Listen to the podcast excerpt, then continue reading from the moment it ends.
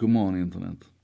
Välkommen till En sak idag nummer 217 eller Allergi-TV som det också skulle kunna kallas. Det är så fruktansvärt mycket gräspollen nu och jag vet, jag behöver inte tjata om det. Antingen så har ni själv problemet eller så har ni någon i er omgivning som redan har talat om för er att det är fruktansvärt mycket gräspollen.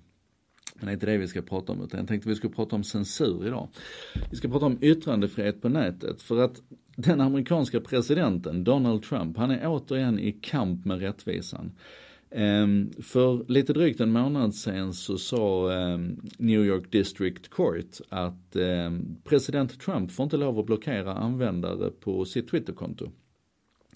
I och med att han har använt det här kontot på det sättet som han har gjort så har han gjort det till en officiell och offentlig kanal. Och enligt eh, amerikanska First Amendment så får inte, får inte staten lov att blockera människor från att uttrycka sig i offentliga och officiella kanaler. Det ser lite grann ut som vår svenska lagstiftning runt yttrandefrihet. Och om vi bara ska bli färdiga med Trump först. Nu har alltså då justitiedepartementet bestämt sig för att överklaga det här. Och det här är en ganska rörig historia egentligen. Alltså det är ett, ett, ett gäng yttrandefrihetskämpar som har har stämt Trump för att han tog sig friheten då blockera dem. Och det finns många vinklar och vrår i det här som handlar om teknikneutralitet och gränsdragningar, vad är offentliga kanaler och hur mycket kan kan en domstol på det viset lägga sig i en kommersiell aktörs funktion och få blockera funktionen på Twitter är ju faktiskt, ja ni vet såhär, it's a mess. Men det jag kommer att tänka på runt det här, det är hela det här censurbegreppet. För att så sent som igår så blev jag själv anklagad för att censurera när jag tyckte att en plattskalle på, på min Facebook skulle antingen hyfsa till tonen eller, eller hålla tyst. Och då fick jag slängt i ansiktet att det där var minsann censur. Kort bakgrund bara, det var en diskussion som egentligen, ja, han var arg på metoo och jag kan inte med de här arga männen som tycker att de måste tycka att alla är idioter. Äh, äh, vi lämnar det där, vi lämnar den frågan. Ni känner igen det, tror jag. I alla fall, det är aldrig fråga om censur när jag går in och talar om att någon inte får lov att uttrycka sig i mina kanaler. Censur är när staten går in och hindrar folk från att uttrycka sina åsikter. Alltså när staten går in och i strid mot, mot den yttrandefrihet som är grundlagsskyddad i Sverige, eh, sätter käppar i hjulet. Det finns naturligtvis undantag från alla regler. Till exempel så hade vi fram till för ett antal år sedan filmcensur där staten gick in och censurerade filmer och sa den här filmen den totalförbjuder vi. Eller den här filmen måste ni klippa i för att vi ska släppa igenom den. Det finns inte längre. Det finns fortfarande åldersgränser men det är en helt annan sak.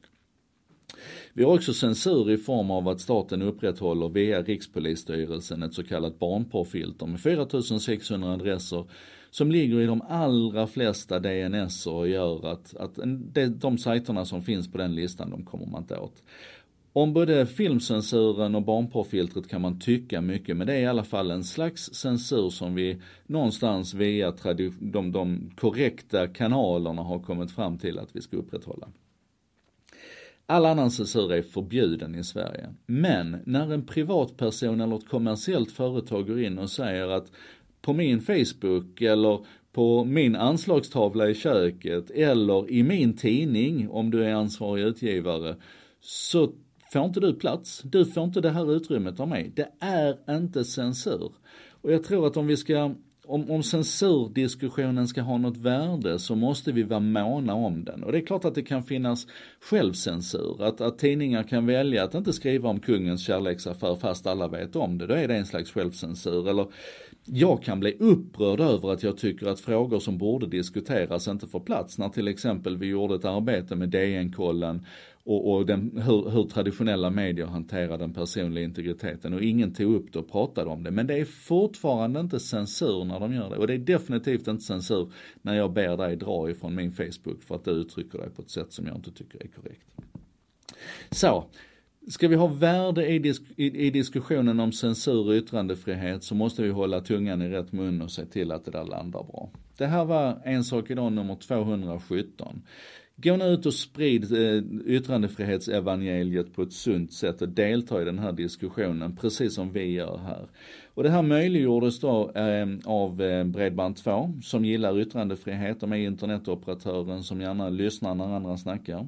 Och det textas och översätts till svenska och engelska av Contentor som är en byrå som arbetar med modern marknadsföring, redaktionella texter och översättningar på nätet. Bland annat då en sak idag runt klockan 12 varje dag. Fullständigt briljant, helt underbart. Yttrandefrihet, censur, viktiga grejer. Och vi ses inte imorgon för då är det nationaldag. Då är jag i Berlin och lyssnar på SAS. Z-A-Z, kolla in henne på Spotify, det är bra grejer. Och så ses vi igen på torsdag morgon. Ha det bra, hej!